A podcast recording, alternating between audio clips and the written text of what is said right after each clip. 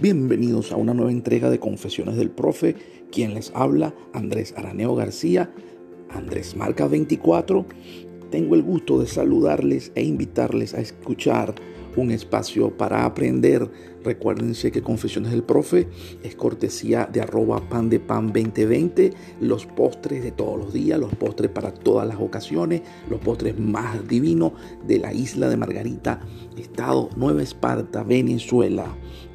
Confesiones del Profe está en una nueva etapa, estamos bajo una, una estructura más grande denominada Andrés Marca 24, un nuevo proyecto, pero con el mismo contenido, con la misma calidad para que todos eh, tengamos el conocimiento y compartamos las ideas, lo que es tendencia actualmente en lo que las redes sociales se refiere y a la educación en marketing y negocios digitales.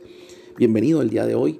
Quiero desarrollar una temática bastante interesante relacionada con los medios de comunicación social y creo que estamos perdiendo un poco el, horizonte de lo que es un medio de comunicación social. La gente cree que el Internet es una especie de, o mucha, mucha gente o un grueso de la población que tiene acceso al Internet y que tiene acceso a, a distintas redes sociales, está perdiendo como el norte de lo que es las redes sociales y lo que es el Internet como un medio de comunicación.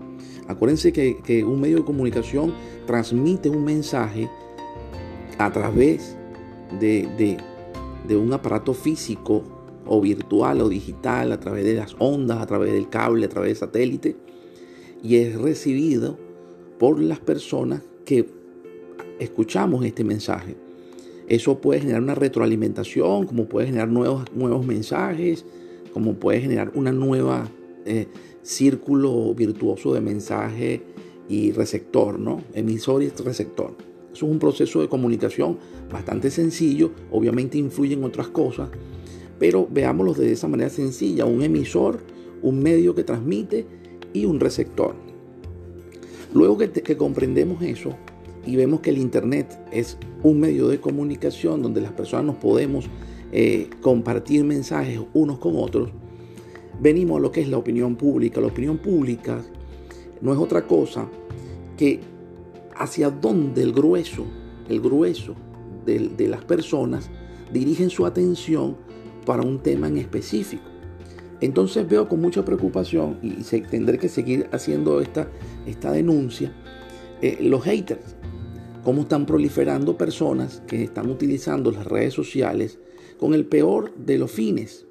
Inclusive esta situación del hater está llegando ahora a los influencers o tienen ya un tiempo llegando a los influencers. Vemos como personas que son influenciadores eh, crean su contenido o están sustentando sus contenidos eh, solamente en la polémica, en crear una discusión estéril, en crear una, una situación estridente para llamar la atención. Y eso es muy, muy lamentable, porque el Internet, las redes sociales, deberían ser utilizadas para aprender, para entretenernos, para informarnos, que son los objetivos esenciales de todos los medios de comunicación. Lo que ocurre es que parece ser que llama más la atención la pelea, la discusión, la polémica, que contenidos que realmente le aporten a ustedes, a ti que me estás escuchando del otro lado del, aparato de comunicación, eh, que te eduque, que te forme, que te, te aporte a tu vida una información que te sirva, que te guíe y salga adelante. Porque la pregunta que yo me hago, y se la hago a todos ustedes, mis oyentes, es, ¿de qué te sirve a ti una pelea en Internet? ¿De qué te sirve a ti entrar en una polémica. ¿De qué te sirve a ti entrar en un grupo de estos inquisidores, seguir a un hater que todo su contenido se basa en criticar la postura o las ideas de otras personas? Entonces, ahí, en ese punto es que quiero hacer e hincapié. ¿Por qué hago este, este, este, esta introducción?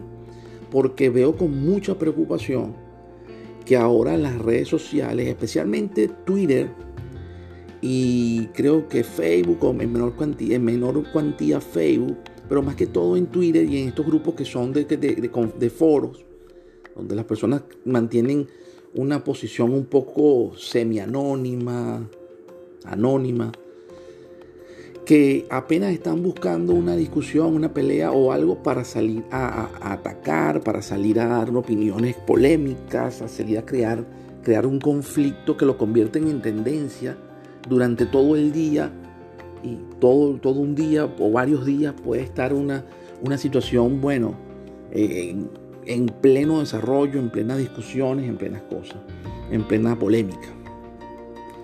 no estoy de acuerdo con eso, no estoy de acuerdo con eso en absoluto. Eh, hay otra situación que también se está presentando y es que personas que quieren imponer su verdad o su, su, su criterio. Fíjense, cuando ustedes quieran imponer, no imponer, cuando ustedes quieran demostrar, es la palabra correcta, cuando ustedes quieran demostrar que una persona no está diciendo o su comentario está er, equivocado, está errado, primero se debe hacer de manera cortés la corrección, se debe aportar las referencias y los soportes eh, oficiales, científicos que convaliden lo que sería la verdad. Lo que pasa es que estamos afrontando una sociedad que está montada sobre la posverdad. Estamos generando verdades que no son reales verdades que son creadas ficticiamente por el pensamiento de una persona que lo eh, arroja a las, a redes sociales y crea una opinión. Entonces, ese es el problema cuando se democratiza el acceso a, los medios de comunicación, que puede entrar cualquier persona, puede entrar cualquier eh, individuo que tenga mala intención o que eh, sin querer, por falta de experticia o por falta de conocimiento, genera, genera unas informaciones que no son correctas. Y voy a poner el caso como ejemplo de la situación mm, de, la, de Venezuela. Para los que me están oyendo de otras partes del mundo, para todos es sabido de una fuerte crisis política, económica y social que atraviesa Venezuela. Esa crisis, durante los últimos 4 o 5 años, eh, generó una cantidad de situaciones y de problemas sociales que afortunadamente en la actualidad 2021 este, se han venido suavizando, algunos, algunos elementos se han venido suavizando gracias en, casi un 100% a un proceso de dolarización de la economía que ha permitido cierto alivio a la sociedad en, algunos, en algunas áreas, ¿no? Pero por otro lado, la crítica supuestamente se sustenta en que están, eh, se está pregonando la idea de que la situación se está mejorando o mejoró. Y entonces caemos en lo siguiente. Entonces hay gente que está planteando situaciones de que no, no somos mejor que como éramos antes, antes de la llegada del movimiento revolucionario chavista, que no estamos siendo mejores que X en otra época histórica de Venezuela. Obviamente que no se pueden comparar eh, los tiempos históricos porque cada tiempo tiene sus protagonistas y tiene sus situaciones. Pero en lo que es contemporáneo, en lo que es los últimos 10 años, tenemos que en este último año, en 2021, entre 2020 y 2021, cuando llega la dolarización, ha comenzado a aliviarse un poco la situación económica de las personas. Y ya hoy en día un profesional, una persona con un título universitario, puede quizás competir o puede quizás optar por tener un salario un poco más digno, pagado en dólares, eh, puede tener algún beneficio en cuanto, eh, según donde viva, mm, ¿verdad? Sean mayor o menor las fallas en los servicios, etc. ¿Qué pasa? Hay gente que dice que no, que Venezuela sigue estando en una situación delicada. Pueden tener mucha razón. Pero en algún momento, la pregunta mía que yo, que yo les hago a todas estas personas que están eh, luchando contra esto es, la pregunta mía es, ¿Y tú quieres que Venezuela salga adelante o continuemos así. Tu postura política no te permite ver más allá de tu nariz. La pregunta también que yo le hago a las personas, no tenemos eh, la opción de mejorar como país. No debemos mejorar el ánimo, la opinión pública de las personas que nos rodean en todo el planeta, de que somos un país que estamos quizás mejorando o que estamos, tenemos un clima mejor ahorita, una, una situación un poquito mejor que la que teníamos antes. No queriendo decir que se resolvieron los problemas, no queriendo tapar los problemas que hay en el país. Pero fíjense, eso le ocurrió a, Colombia, a nuestros hermanos colombianos que me están escuchando. Ustedes se acuerdan, y todos nos podemos acordar, cómo era el trato, el tratamiento que se le daba a Colombia como país en la década de los 80 y en los 90 Colombia a nivel mundial era un sinónimo de narcotráfico, era sinónimo de guerrilla, era sinónimo de muerte, era sinónimo de que un país destruido. ¿Y qué ha ocurrido? Colombia sigue teniendo estos problemas. Pero Colombia, pero Colombia, a raíz de que fueron mejorando las condiciones, las condiciones, las políticas de los distintos presidentes, de que eh, los artistas de musicales salieron al, espacio, al, espacio universal, digámoslo así, fue mejorando la percepción del país llamado Colombia. Y hoy en día Colombia sigue teniendo los problemas de narcotráfico, etcétera, etcétera. Pero Colombia se ve también ahora como una nación, como un país que lucha, trabaja por ser cada día mejor. Entonces la pregunta que yo le hago a los venezolanos que están montados en esta ola, en esta ola de opinión de que Venezuela no ha mejorado nada, de que Venezuela no sirve, de que Venezuela está sumida en una gran crisis, en que aquí no se puede vivir, no se puede comer, no se puede hacer nada, yo le hago la siguiente pregunta. ¿Cuánto tiempo más vamos a estar así? O sea, ¿cuánto, cuánto tiempo más vamos a seguir remando el barco para la destrucción? ¿Cuándo vamos a trabajar por la recuperación? que no te gustan los actores políticos que están actualmente, se respeta. Pero, cada, pero tienes que respetar también cada persona que está haciendo un esfuerzo, ¿verdad? El que está abriendo un negocio, el que está trabajando de, taxista, el que, está, el que está trabajando en una barbería, el que está trabajando en un supermercado, el que está trabajando en una oficina, el que está trabajando en, una empresa, en, una gran, en un gran negocio, en un gran supermercado, en un bodegón, tanto que critican los bodegones. Pero resulta que cada una de esas personas que están trabajando en esos lugares está recibiendo un salario en dólares y se está y está, está logrando estabilizar su vida sin necesidad de salir del país. Y así es como comienza la recuperación de un país, así es como comienza el renacimiento de, una, de una mejor Venezuela. Pero no, no, podemos esperar una perfección, no podemos esperar de que todos los acontecimientos ocurran en un mismo momento para decir entonces ahora sí Venezuela se arregló. No, Venezuela se encuentra en un proceso de adaptabilidad, de, de, nuevas posibilidades de negocio, de nuevas posibilidades económicas. Y hacia ese camino de mejora tenemos que trabajar los venezolanos que estamos en Venezuela y los venezolanos que están fuera de Venezuela. Porque a medida que el país se vaya estabilizando en la parte económica, se vaya eh, consiguiendo un camino de, cierta normalidad como nación, tengamos los, problemas políticos que tengamos, ¿verdad? Pero a medida que vayamos normalizando una, una estructura social y económica relativamente estable, podemos, ¿verdad?, pensar en solucionar los otros problemas. Y podemos también comenzar a revalorizar el nombre de Venezuela. Porque a mí me da muchísimo dolor las personas que están regalando sus propiedades. Porque el mercado está, está por el piso. Se me pegó la lengua. Las propiedades están por el piso. Pero es gracias a nosotros mismos, porque estamos todos los días en una campaña de que aquí no hay, no sirve, no funciona, no, no nada, se acabó Venezuela. Y no es así.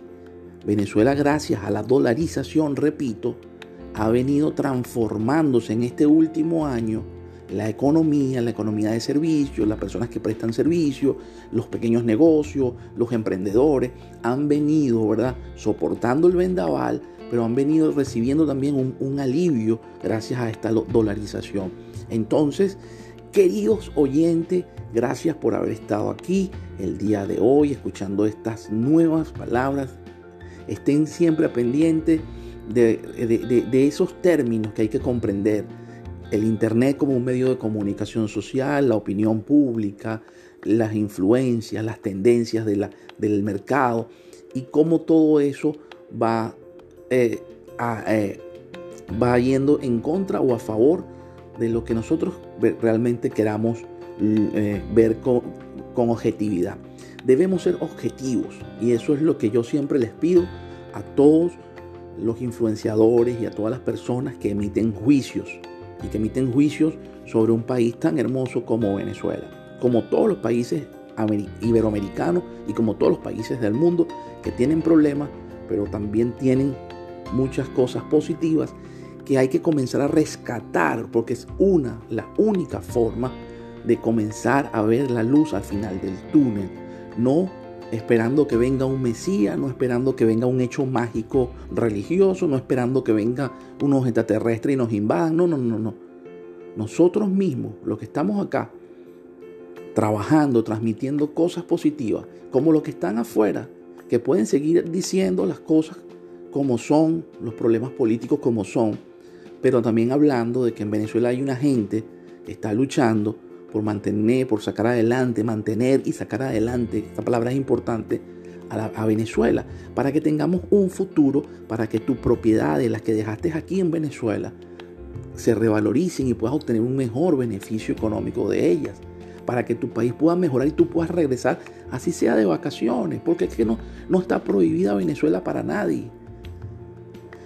No está prohibida Venezuela para nadie. Y si tuviste una mala experiencia, bueno, lo lamentamos realmente, pero forma parte de la vida. Las experiencias forman parte de la vida y a cualquiera le puede ocurrir una mala experiencia en cualquier otro país del mundo en que se encuentre.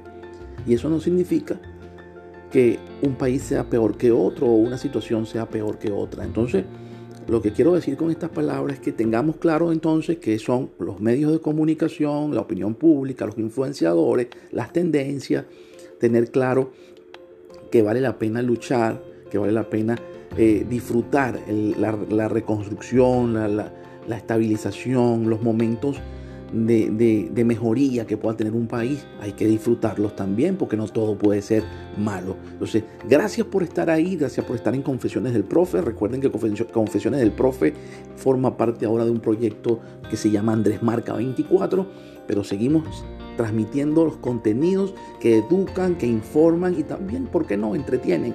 Nos vemos en una próxima oportunidad. Recuerden que somos patrocinados por arroba pan de pan 2020 y si estás interesado en salir y ser patrocinar nuestro podcast, te puedes poner en contacto conmigo a través de arroba andresmarca24, mi cuenta en Instagram y por acá anchor.fm slash perdón, anchor.fm slash Confesiones del Profe. Nos vemos en una próxima oportunidad. Gracias por escucharme, gracias por estar ahí. Y recuerda, objetividad. Antes que todo, antes de emitir una opinión, piensa bien lo que vas a decir.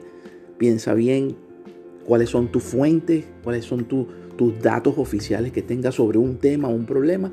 Y luego emites tu opinión. Trata en lo posible de aprender, de educarte, de informarte y entretenerte con las redes sociales, con el internet. Y no hagas más hate no sigas estas, estas campañas de odio y estas campañas también eh, fantasiosas. Las cosas tienes que verlas por tus propios ojos, tienes que verlas con objetividad. Bye bye, nos vemos en un próximo programa.